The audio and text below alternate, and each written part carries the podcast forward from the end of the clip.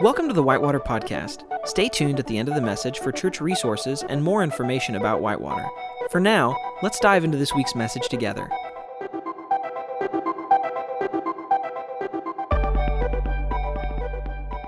We have such a treat today. I'm so excited about this. We have a guest speaker who I really respect. As pastors, had a lot of influence in my life through his work, through his heart. And this is Pastor Rick Warren, author of The Purpose Driven Life. He's also the architect of the Peace Plan. And he's going to be sharing some really, really good stuff that I think so timely for today. But I wanted to let you know there's a few things I just respect about Pastor Rick. The first thing is he he loves people. He's the real deal. He just he loves people and his ministry has been marked by how he loves people really well. He's also a learner and I've I've been learning from his his identity as a learner. He learns from anybody and everybody. He's he's a humble guy, he's a smart guy. He's always reading, learning, learning from other people. And that's something that I want to aspire to, to be as a pastor. And then lastly, you know, he leads, he uses his influence, he stewards his influence to help others. And, you know, he has a vision that's personal, local, but also global. And so I love how he has an expansive vision for the kingdom of God and pulls anybody and everybody into it. And so, uh, without further ado, I want to hand this over to Pastor Rick. Now we come to James chapter 4, the first 10 verses. Now, first, I, I, decided this week I would just look up the word quarrel. So I typed it in for definition uh, in the internet, and the first definition that came up was this. I thought it was pretty funny. A heated argument, a quarrel, is a heated argument typically about a trivial issue between two people who are usually on good terms. now, let me say that again. It's a heated argument typically about a trivial issue between people who are usually on good terms. Have you ever had a quarrel with your wife or your husband? Thousands of them. Of course you have. Now, what's the difference between a fight and, and a quarrel? A fight can be physical, it can actually get physical, but a quarrel is always verbal. Now, let me read to you what James has to say about quarrels in James chapter 4, 1 to 10. Here's what he says. He gets right to the point. What causes quarrels and arguments with each other? He says they come from the conflicting selfish desires that are always fighting inside you.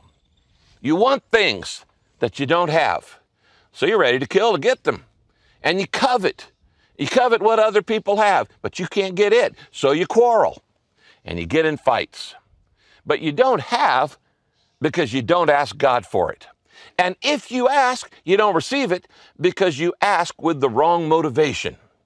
You only want, want what gives you pleasure. And then he says, You cheat on God when you have an affair with what the world values. To love what the world loves is to hate God and to be the enemy of God. This is what the scripture means when it says that God's Spirit, who lives inside of us, is intensely jealous.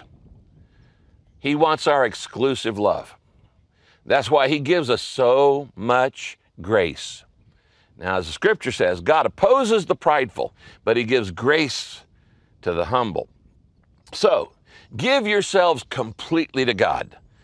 Then resist the devil, and he'll flee from you. And if you draw close to God, He will draw close to you. So wash your hands of all your sins and purify your hearts of your double minded living. Be sad and sorry and grieve over your actions and stop laughing at your sin and get serious about it.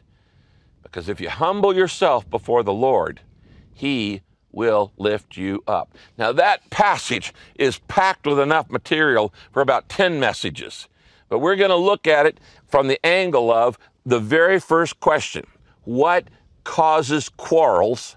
And then the, right after that, James gives us six or seven really good uh, steps on how to lower the number of arguments in your life, the number of quarrels in your life, the, uh, the number of, of fights, verbal fights in your life. Now, he starts off right at the beginning, we say, What causes quarrels? And the answer, you saw it in that verse, is write this down conflicting desires inside me.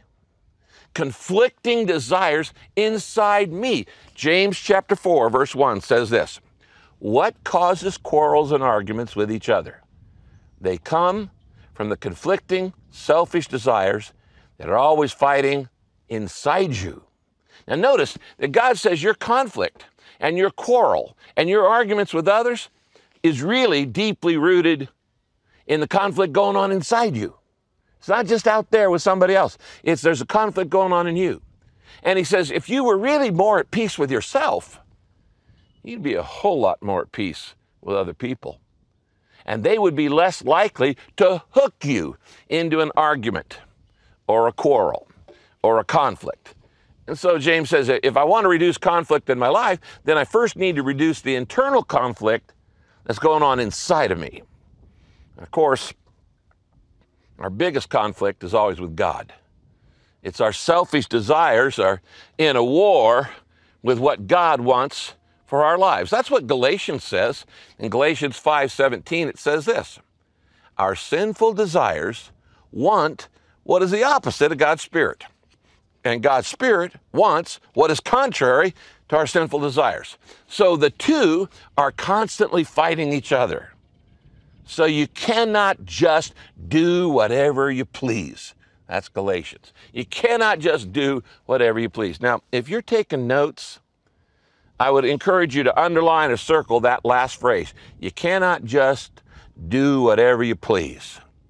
You see, that's our conflict with God in a nutshell. It's the reason people rebel against God. It's the reason people reject God. It's the reason because everybody wants to do what they want to do. They want to do as they please. Today, that's the number one value in our culture. Do whatever you please. Okay? If it feels good, do it. Ignore God, ignore others, just do whatever you please. Now, he says that's the cause of the conflict. The internal conflict in you and you wanting to do whatever you please, that when I do what I want to do and you want to do what you want to do, there's going to be sparks. But then in the next verse 2 to verse 10, James mentions uh, uh, uh, some solutions. But first, he mentions some of these conflicting desires.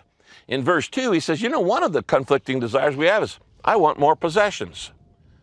He said, That causes conflict. When I want more possessions, James 4, verse 2, you want things you don't have. That's called materialism. So you're ready to kill and could get them. You know, I, would kill for that. A- and you covet what others have, but you can't get it, so you quarrel and you get into fights. He said a lot of fight get people fight over land, people fight over cars, people fight over homes, people fight over jobs. There's all kinds of possessions people will fight over. They take each other to court all the time. I want more possessions. In the next verse, he says, I want more pleasure. And in verse 3, James 4 3 says, You only want what gives you pleasure. He says that causes problem. When my pleasure interrupts your pleasure, or vice versa, we got a conflict. You know, another universal desire that causes conflict is I want more power. I want more prestige. I want more popularity. Jesus said this about one group of people in John 12 43. He said, They loved being praised by people more than being praised by God. That causes a lot of conflict today. When you care more about the approval of people than the approval of God, it's going to cause quarrels. Now, nobody, nobody really likes conflict. Uh, we want to avoid it. We want to ignore it. We want to sweep it under the carpet. Uh, you know, usually in a marriage, a, skunk marries a turtle. There's two ways to respond to conflict. A skunk, when they get mad, they just stink up the place. They, everybody knows they're mad. A turtle pulls into shell. Skunks always marry turtles. But the fact is, nobody really likes conflict. Quarreling is not comfortable. In fact, it makes us very uncomfortable. But as long as we live on a broken planet, and as long as we all have the freedom of choice to make mistakes, I make them all the time, people are going to get hurt. So, the question that I want us to look at today in James chapter 4 is the question that James answers. And it is this question What will help me quarrel less? I want to be quarrelless. I want to be I want to quarrel less. How can I reduce the frequency of arguments and quarrels in my life? How can I reduce the frequency of quarrels in my marriage? How can I reduce the frequency of quarrels in my family, with my neighbors, at work, and, and even in my church family. You can have a quarrel in a small group. Now, in these verses, James offers seven helpful insights.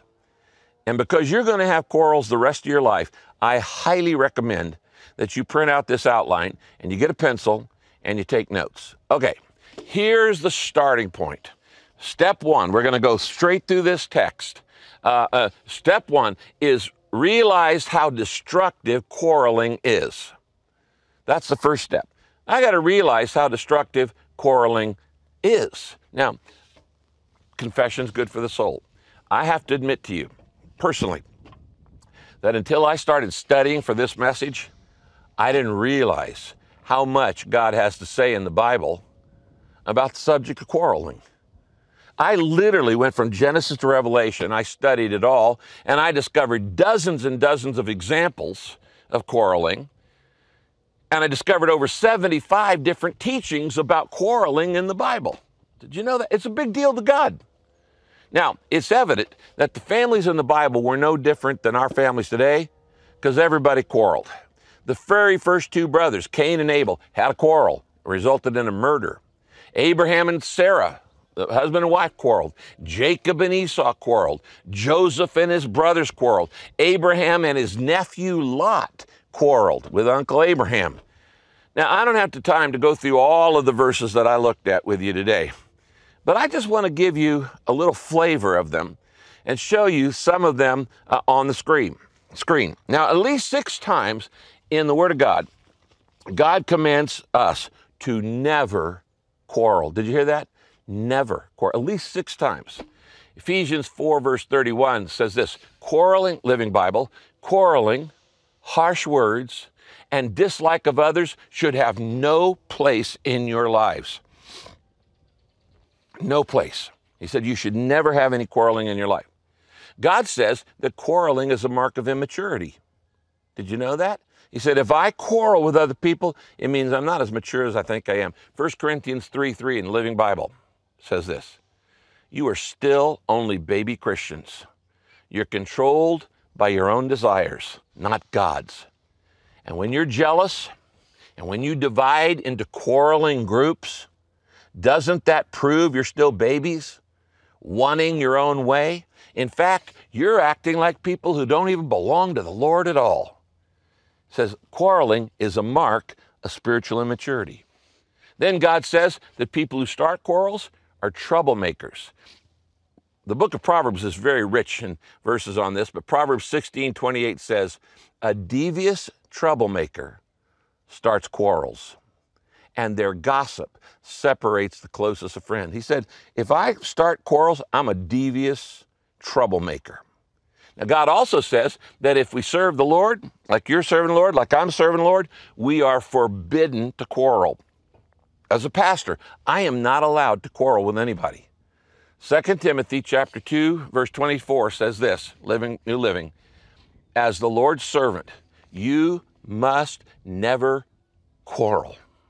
You must be kind to everyone, able to teach, and patient with difficult people. That's part of the characteristics of being a pastor. Okay? I, have got to never quarrel with anybody, kind to everybody, able to teach, and patient with difficult people. By the way, God says that it's my job as your pastor to remind you to not quarrel over politics, no matter who's elected. You say, where is that in the scripture? Well, Paul told this to a pastor named Titus. He wrote two books to pastors, one or three, one to Timothy, two to Timothy, and one to Titus. Titus 3, 1 and 2 says this. He says to a pastor, remind your people to submit to the government and its officers, and they should be obedient, always ready to do what is good. They must not speak evil of anyone and they must avoid quarreling. Instead, they should be gentle and show humility to everybody. Oh my goodness. Uh, that's the verse that probably most of us wish wasn't in the Bible, but it's there. And I, I'm called as a pastor to tell you that. So no matter who gets elected president, they said you're not supposed to speak evil of them and you're not supposed to quarrel about them. Paul told Timothy, who's another pastor, this, 2 Timothy 2:14, warn believers before God against quarreling about words. Quarreling has no value and it only ruins those who listen to it. quarreling has no value and it only ruins those who listen to it. I'm just going through a little quick rundown of some of these verses because I want you to get how important this is. God says the root of all quarrels is pride. 1 Timothy 6, 4 to 5. Listen to this God's Word translation. The conceited person shows that he doesn't understand anything. The conceited person shows that he doesn't understand anything. Rather, he has an unhealthy desire to argue and quarrel about words. This produces jealousy, rivalry, cursing, suspicion, conflict between people whose corrupted minds have been robbed of the truth. Does that sound like our culture today? On the other hand, God also says that staying out of quarrels shows both maturity and character. Proverbs 20, verse 3 in the message it's a mark of good character to avert quarrels, but fools love to pick fights. Am I a fool or am I mature?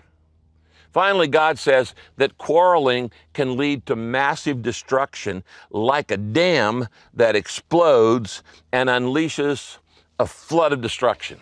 Proverbs 17, verse 14. Starting a quarrel, God says, is like breaching a dam. So drop the matter before the dispute breaks out.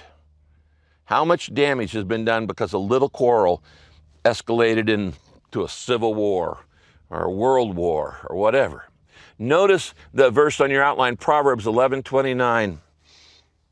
Proverbs 11 29, Living Bible says this The fool who provokes his family to anger and resentment will finally have nothing worthwhile left. He said that's the destructive power of quarreling. Now, that's just a, a, a sample of what God has to say about it. But based on these few verses, then, James then gives us the steps to reducing quarrels. First, I said, understand how destructive it is. We just looked at all those verses. Second, here's the second step decide that I want to change and ask forgiveness. If I really realize I don't want to be a quarreler anymore, I don't want to be an arguer anymore, I don't want to be a fighter anymore. I've, I've done that in my life. I'm tired of that. I, have seen the destruction and devastation. I don't like that. I want the rest of my life to be different. Then, number two, I decide that I want to change. He said, I'm just not going to quarrel with people anymore. And I asked God for forgiveness for all the times that I did get hooked, and I hooked others. James says what we all know that we never change until we get fed up with the way we're living, or the habit that we've been putting up with, or the sin that's in our lives. And, uh, you know, it, it starts by getting serious and saying, okay, I'm just not going to be a quarreling person anymore. I don't want to be that. I'm going to ask God to forgive me. I'm going to ask for the power to change. I don't want to live that way for the rest of my life. I'm tired of being me, cranky. I'm going to call it what it is. Quarreling is a sin. And I don't like it. I don't like it in me. I don't like it in anybody else. I don't like it what it does to me. So I'm going to get serious about it and I'm going to grieve over it and I want to stop making excuses for it. You might want to set aside some time this week to confess your part in all the quarrels you've been in and ask God for forgiveness and ask Him to give you the power to change. Now, here's what He says in this next step James 4 8 and 9. Wash your hands of your sins and purify your hearts of your double minded living. Be sad and sorry and grieve over your actions. Stop laughing at your sin and get serious about it. Now, what's he saying here? He's saying, clean up your act. Be sorry for your self centeredness. He said that's where conflict comes from. So don't minimize what happens, take it seriously. He says, wash your hands. That represents our conduct. He says, cleanse your heart. That represents your attitude. He said, You got to first realize how serious this is and how destructive quarreling is in your family and in your business and everywhere else. And he said, Then you got to decide, I'm not going to do it anymore. I'm going to ask forgiveness and ask for power. Thanks again for joining us this week. At Whitewater, we believe in creating an environment where you can belong before you believe. If you want to learn more about who we are and what we believe in, visit us at our website, whitewaterchurch.org. If you'd like to contribute to Whitewater financially, you can give online at whitewaterchurch.org/give. Or if you want to get involved in blessing our communities or are interested in joining a home church, email us at info at whitewaterchurch.org. Have a great week, and we'll see you next time.